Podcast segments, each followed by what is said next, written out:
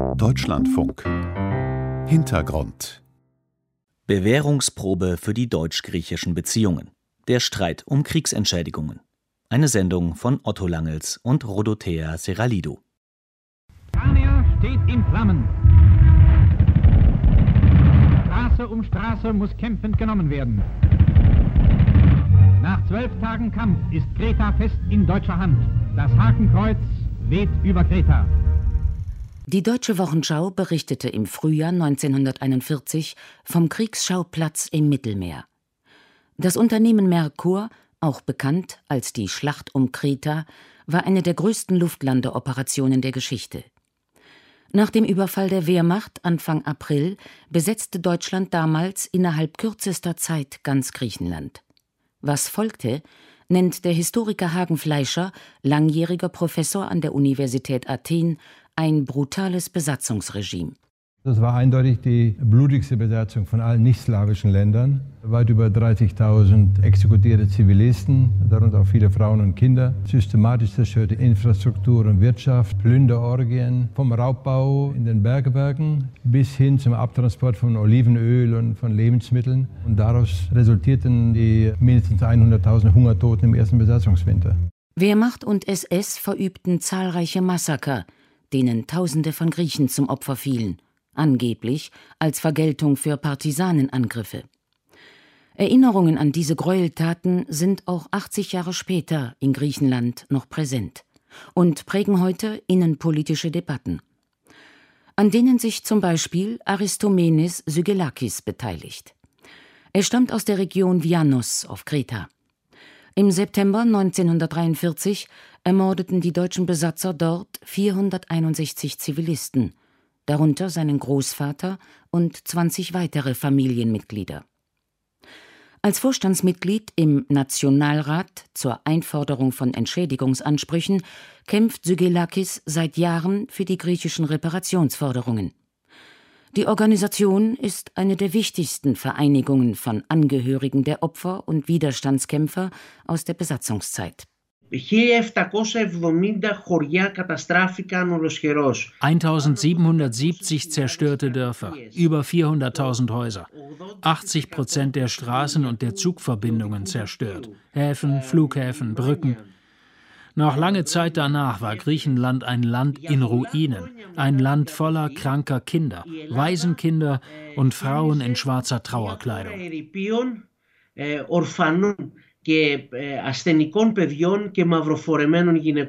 Zudem presste das Besatzungsregime im Jahre 1942 Griechenland einen Millionenkredit in Höhe von 476 Millionen Reichsmark ab, eine sogenannte Zwangsanleihe. Damit wurden dann vor allem solche Kosten und Ausgaben der Wehrmacht gedeckt, die nicht unter die normalen Besatzungskosten in einem Krieg fallen, sondern das waren dann die Kosten für die Kriegsführung im östlichen Mittelmeer. Also selbst Rommels Nordafrika-Feldzug wurde zum Teil von den Griechen mitfinanziert. Noch während des Krieges hatte das Deutsche Reich damit begonnen, den zeitlich nicht befristeten Kredit zurückzuzahlen. Nach dem Ende des NS-Regimes aber die Tilgung eingestellt. Anfang der 1960er Jahre überwies die Bundesrepublik im Rahmen von mehreren Abkommen mit westlichen Staaten einmalig 115 Millionen D-Mark an Griechenland als Ausgleich für NS-Unrecht. Aus deutscher Sicht waren damit die griechischen Ansprüche abgegolten. Griechenland sieht das auch heute noch anders. Seit dem Ende des Zweiten Weltkriegs fordert das Land Entschädigungen für die Zeit unter deutscher Besatzung. Eine griechische Parlamentskommission schätzte im Jahr 2016 die Höhe der Forderungen auf mehr als 300 Milliarden Euro.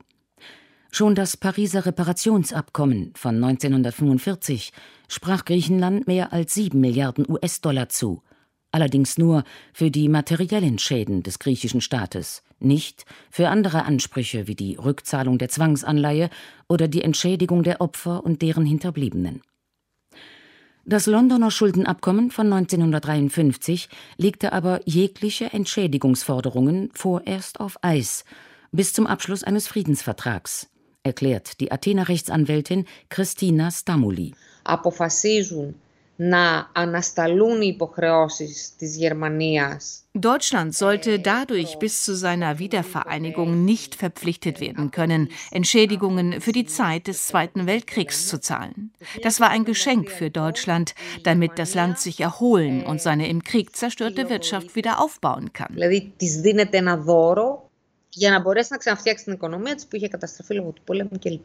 Im Jahr 1990 kam dann die Wiedervereinigung mit dem sogenannten 2 plus 4 Vertrag zwischen der Bundesrepublik, der DDR und den vier Siegermächten, der aus deutscher Sicht finanzielle Ansprüche endgültig ausschloss.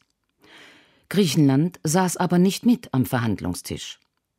Seitdem Deutschland wieder vereinigt ist, sei die Frage der Reparationsforderungen ein Thema in Griechenland, sagt Stamuli. Οι δύο συν τέσσερα στην πραγματικότητα ήταν μια συνθήκη ειρήνης, μια οριστική συνθήκη ειρήνης. Wir sind der Meinung, der 2 plus 4 Vertrag war ein Friedensabkommen. Das bedeutet, jeder Schutz, der dem geteilten Deutschland gewährt wurde, hört auf. Deutschland aber hat seit 1990 die Haltung, dass dieses Thema juristisch und politisch abgeschlossen sei. Immerhin, die blutige Besatzung Griechenlands ist in jüngster Zeit mehr ins Bewusstsein der deutschen Politik und Öffentlichkeit gerückt. Schauplätze von Massakern wie Lyngiades, Komeno oder Distomo sind nicht mehr namenlose Orte. Dabei war auch in Griechenland die Aufarbeitung der Vergangenheit lange Zeit ein Tabuthema. Sie wurde weder von den Regierungen thematisiert noch in den Schulen gelehrt. Die Gründe seien vor allem politischer Natur, sagt Menelaos Karalambidis. Der 51-jährige Historiker und Autor hat sich auf die Zeit der deutschen Besatzung während des Zweiten Weltkriegs spezialisiert. Dem Zweiten Weltkrieg folgte ein blutiger Bürgerkrieg, der im Jahre 1949 mit dem Sieg der Konservativen und Monarchisten endete, sagt Karalambidis. Η μεγαλύτερη αντιστασιακή οργάνωση ήταν το ΕΑΜ, die größte Widerstandsorganisation in der Besatzungszeit war aber die linke EAM gewesen, die Nationale Befreiungsfront, die den Bürgerkrieg verlor. Viele Rechte hingegen hatten entweder mit den deutschen Besatzern kollaboriert oder sie hatten zumindest nicht am Widerstand teilgenommen. Und bei den Linken war das Trauma aus der Zeit noch sehr präsent. Sie haben gehofft, dass das Vergessen dieser Zeit zu einer Versöhnung der Nation führen würde, die Haltung beider Seiten hat also nicht gerade dazu beigetragen, dass das Wissen rund um die Besatzungszeit aufrechterhalten bleibt. Im Gegenteil.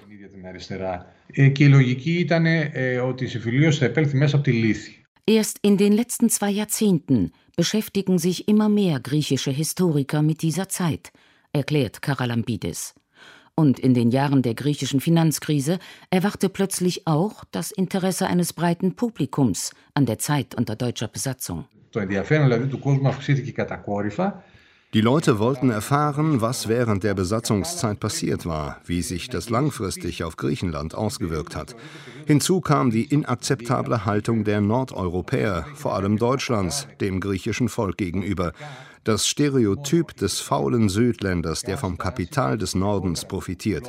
Viele Griechen sahen sich darin bestätigt, dass die Deutschen uns schon immer schaden wollten. Mit Scham und Schmerz bitte ich im Namen Deutschlands die Familien der Ermordeten um Verzeihung.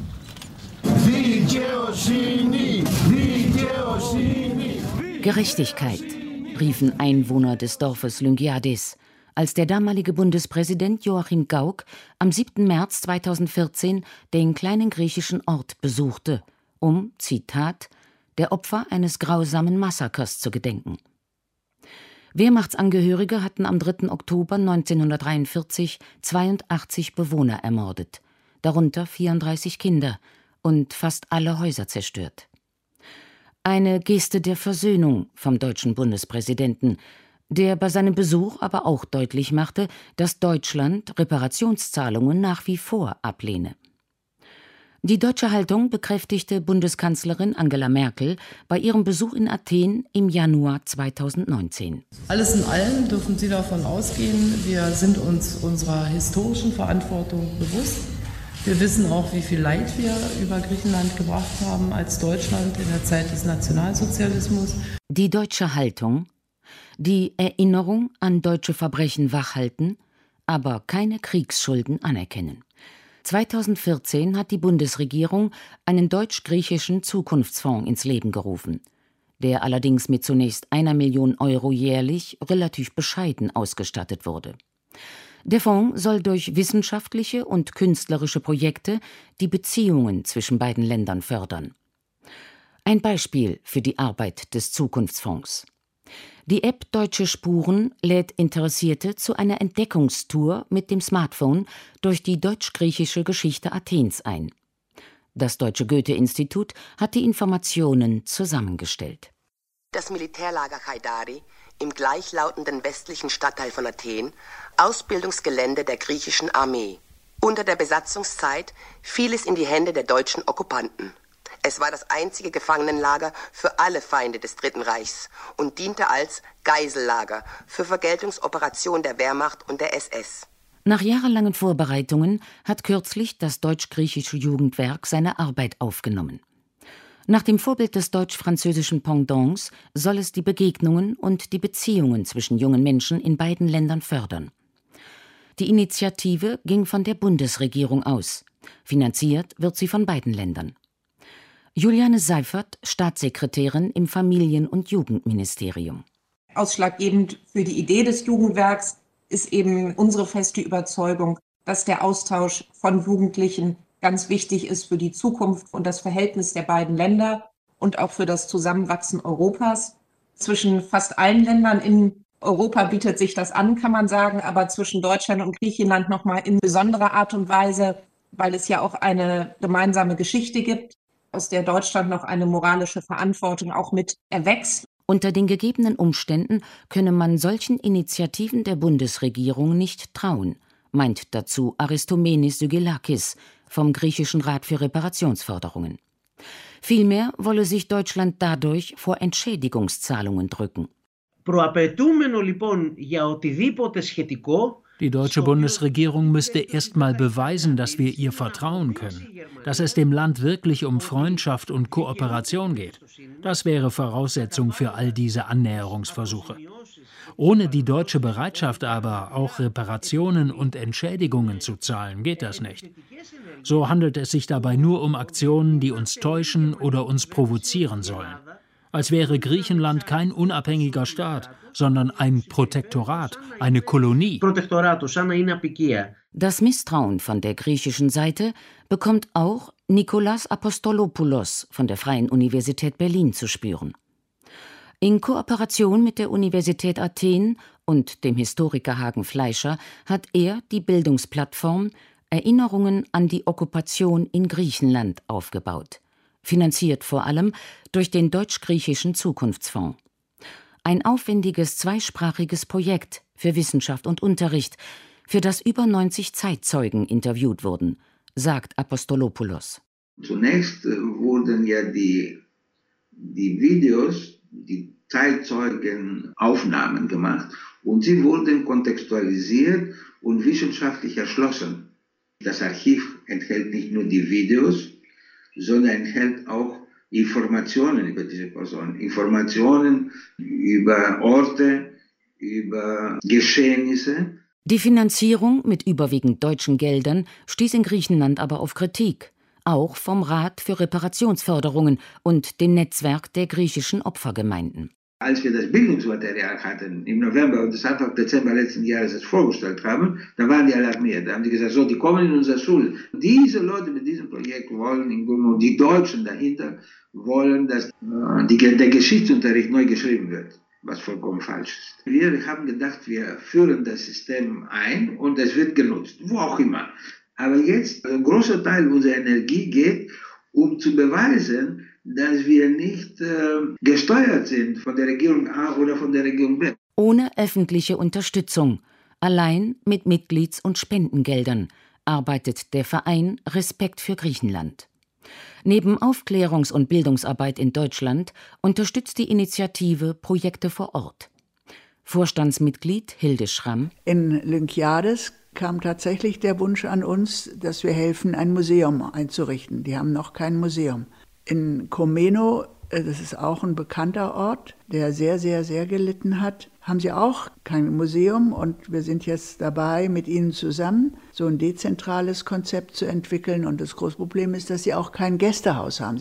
Respekt für Griechenland will nicht nur an die deutsche Besatzungszeit erinnern. Der Verein leistet auch Aufbauhilfe beim Klimaschutz und in der Infrastruktur, unter anderem in dem kleinen Ort Kamares auf der südlichen Halbinsel Peloponnes. Da haben wir eine kommunale Arztpraxis, inzwischen energetisch und sanitär saniert, war in einem miserablen Zustand. Das wird auch akzeptiert als eine Geste, die zeigt, dass man, was die Regierung nicht macht, eben auf Zivilebene versucht, im kleinen Stil zu machen. Zum 80. Jahrestag des deutschen Überfalls auf Griechenland forderten die Bundestagsfraktionen von Grünen und Linken die Bundesregierung auf, ihre ablehnende Haltung zu griechischen Reparationsansprüchen aufzugeben.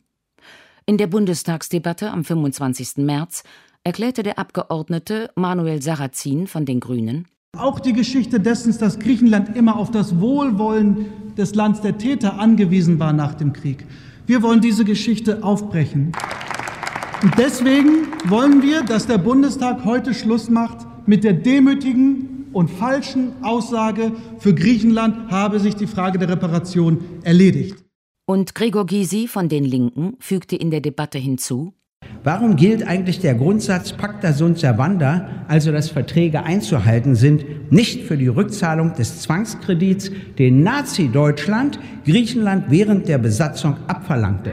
Da das Hitler-Regime mit der Rückzahlung schon begonnen hatte, es also selbst als Kritik anerkannt hatte und die Bundesrepublik in der Rechtsnachfolge steht, sollte man nun endlich Verhandlungen mit Griechenland über die Konditionen der Kreditrückzahlung aufnehmen. Die Große Koalition vermied jedoch jede konkrete Aussage zur Reparationsfrage, betonte stattdessen gemeinsame Werte wie Demokratie und Menschenrechte, zählte die deutsch-griechischen Projekte auf, die die Bundesregierung finanziert, und lehnte letzten Endes die Anträge von Grünen und Linken ab. Gleichwohl sieht die griechische Regierung von Ministerpräsident Mitsotakis es als positives Signal, dass der Deutsche Bundestag sich überhaupt mit der griechischen Reparationsfrage beschäftigt hat.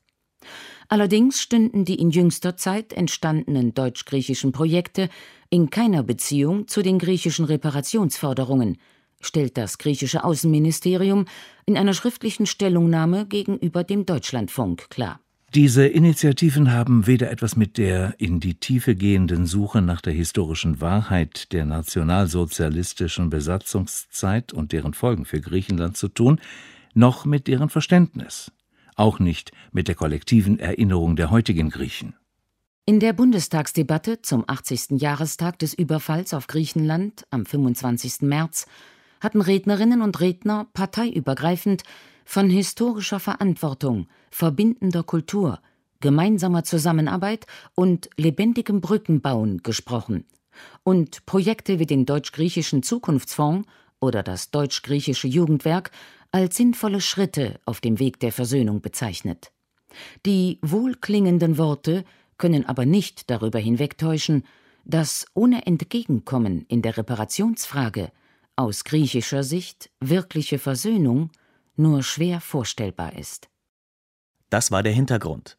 Bewährungsprobe für die deutsch-griechischen Beziehungen. Der Streit um Kriegsentschädigungen. Eine Sendung von Otto Langels und Rodothea Seralidou. Redaktion Christoph Schäfer.